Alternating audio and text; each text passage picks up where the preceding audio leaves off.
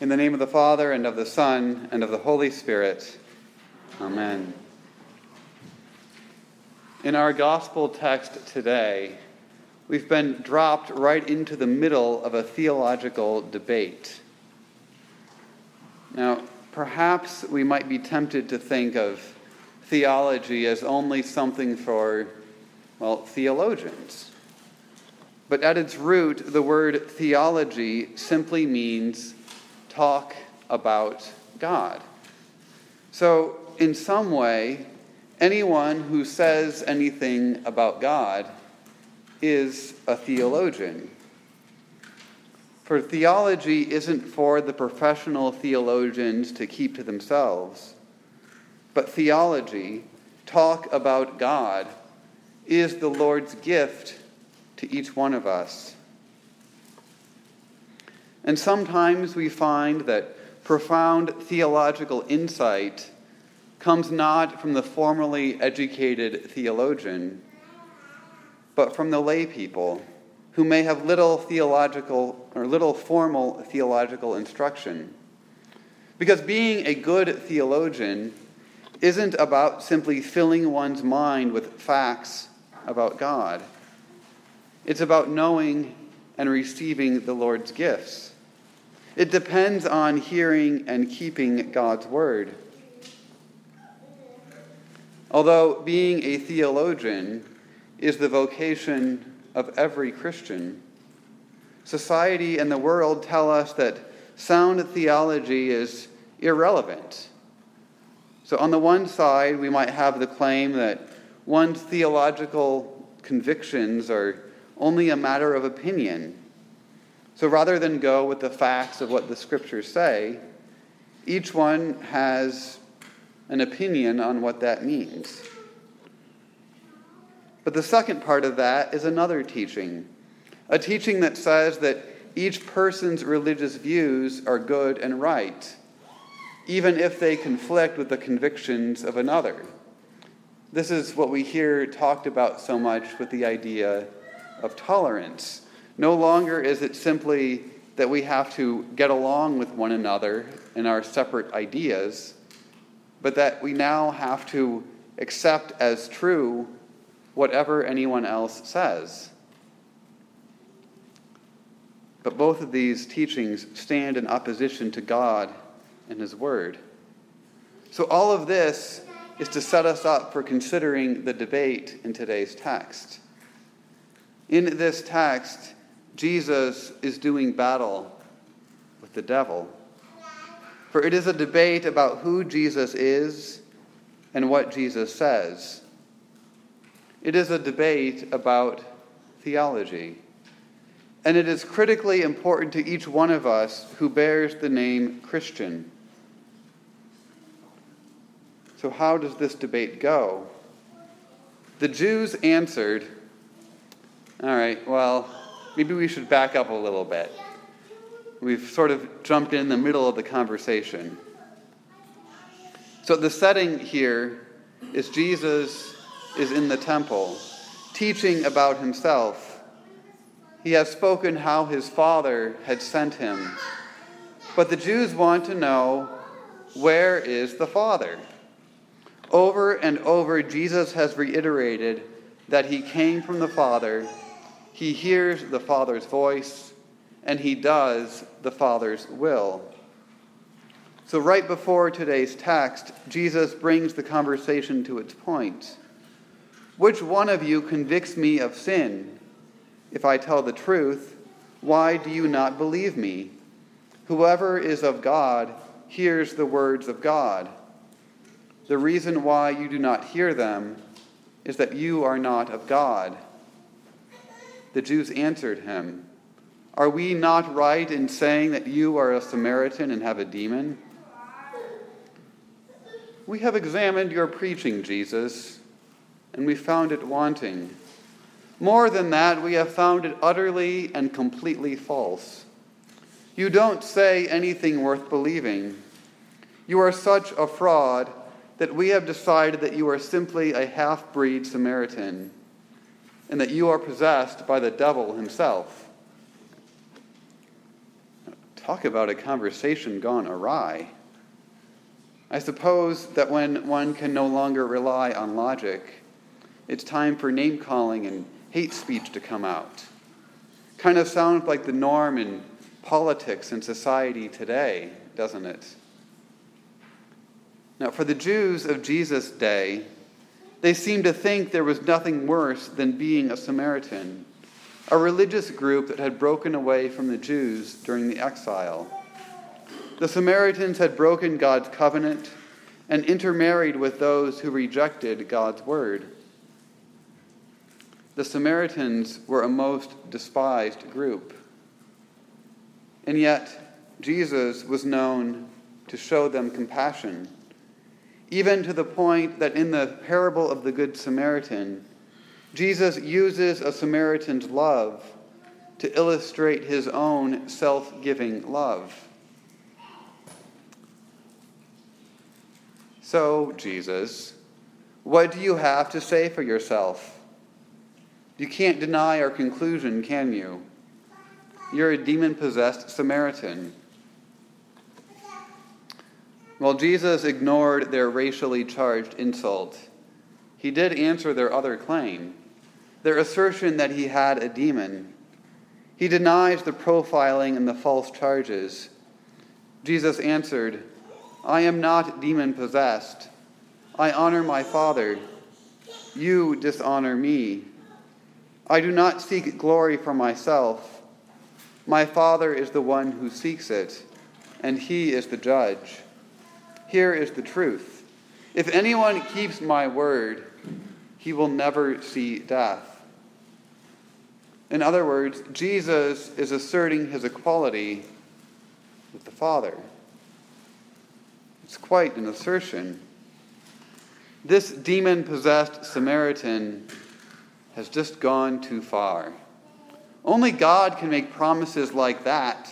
Only God can save from death. If anyone keeps my word, he will never see death. He either suffers from the insanity of the Samaritans or he is in league with the devil. So goes the theological debate. Well, okay, Jesus, you want to talk about death? Let's talk about death. You say that you speak for God, but don't you know our history? Our father Abraham died. So did Isaac and Jacob, Moses and Isaiah, and all the other prophets. Dead. That's how life in this world works, Jesus. You're born, you live a little while, and you die. And you claim to say that your words have the power to keep someone from that? Be reasonable. You can't be greater than our father Abraham. Who do you think you are? God Himself? You're nothing but a heretic and a madman. But Jesus shows no hint of backing down on his claim. No concessions, no compromises. I glorify myself. If I, if I glorify myself, my glory means nothing. My Father, whom you claim as your God, is the one who glorifies me. Though you do not know him, I know him. If I said that I didn't, I would be a liar like you. But I do know him, and I keep his word. Your father Abraham rejoiced at the thought of seeing my day. He saw it and was glad. Now the gloves have come off. Jesus makes it clear that he is God. The Father glorifies me, he says. In other words, I am God.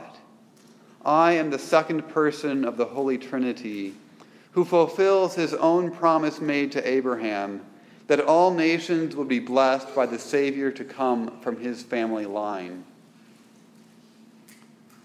Okay, Jesus, now we know that you're nuts. You're not even over the hill, and you think you've seen a guy who died over a thousand years ago? I think it's time to get rid of Rabbi Jesus. He's delusional and demonic. And what's more, he's leading people astray. But Jesus won't have their treachery against him. He has one more thing to say, one more thing that's not going to make them happy. I tell you the truth. Before Abraham was, I am. Jesus has sealed his fate now. He's spoken the divine name, the words that would not pass the lips of a pious Jew. And not only that is not only is Jesus speaking the divine name, but he's also claiming God's divine name for himself. In effect, he is saying flat out, I am the God from all eternity. I am Abraham's God, and I shall be your God too. That I, with the Father and the Holy Spirit, created the world and everything in it, as Proverbs 8 declares.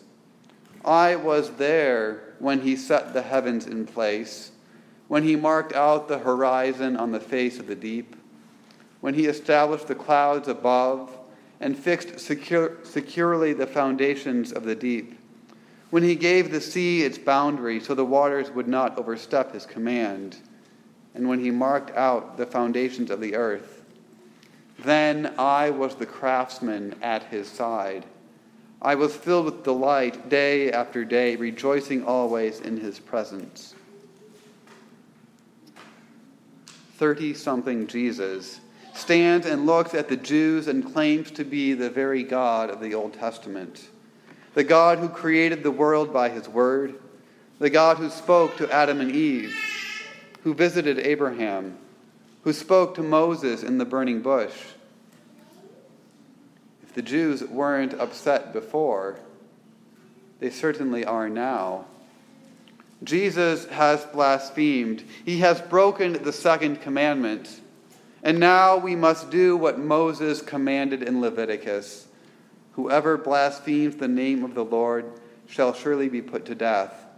All the congregation shall stone him. The sojourner as well as the native, when he blasphemes the name, shall be put to death.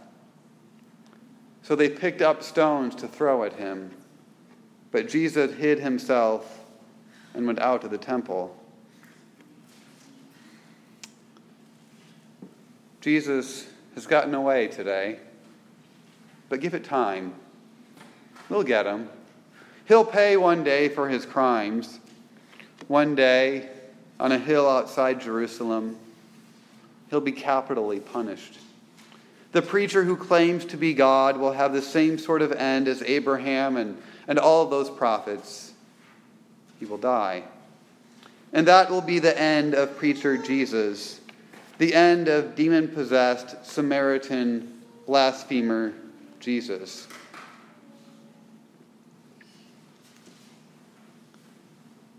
Jesus is God. He is the second person of the Holy Trinity. The Father's divine, eternally begotten Son who then bestows the Holy Spirit upon the church in his word. You who are here today, listen to this. It's time to know and confess Jesus properly. For I tell you the truth Jesus, the preacher from Nazareth, was a man accredited by God to you by miracles, wonders, and signs that God did among you through him, as you yourselves know. This man was handed over to you by God's set purpose and foreknowledge. And you, with the help of wicked men, put him to death by nailing him to the cross. But God raised him from the dead, freeing him from the agony of death, because it was impossible for death to keep its hold on him.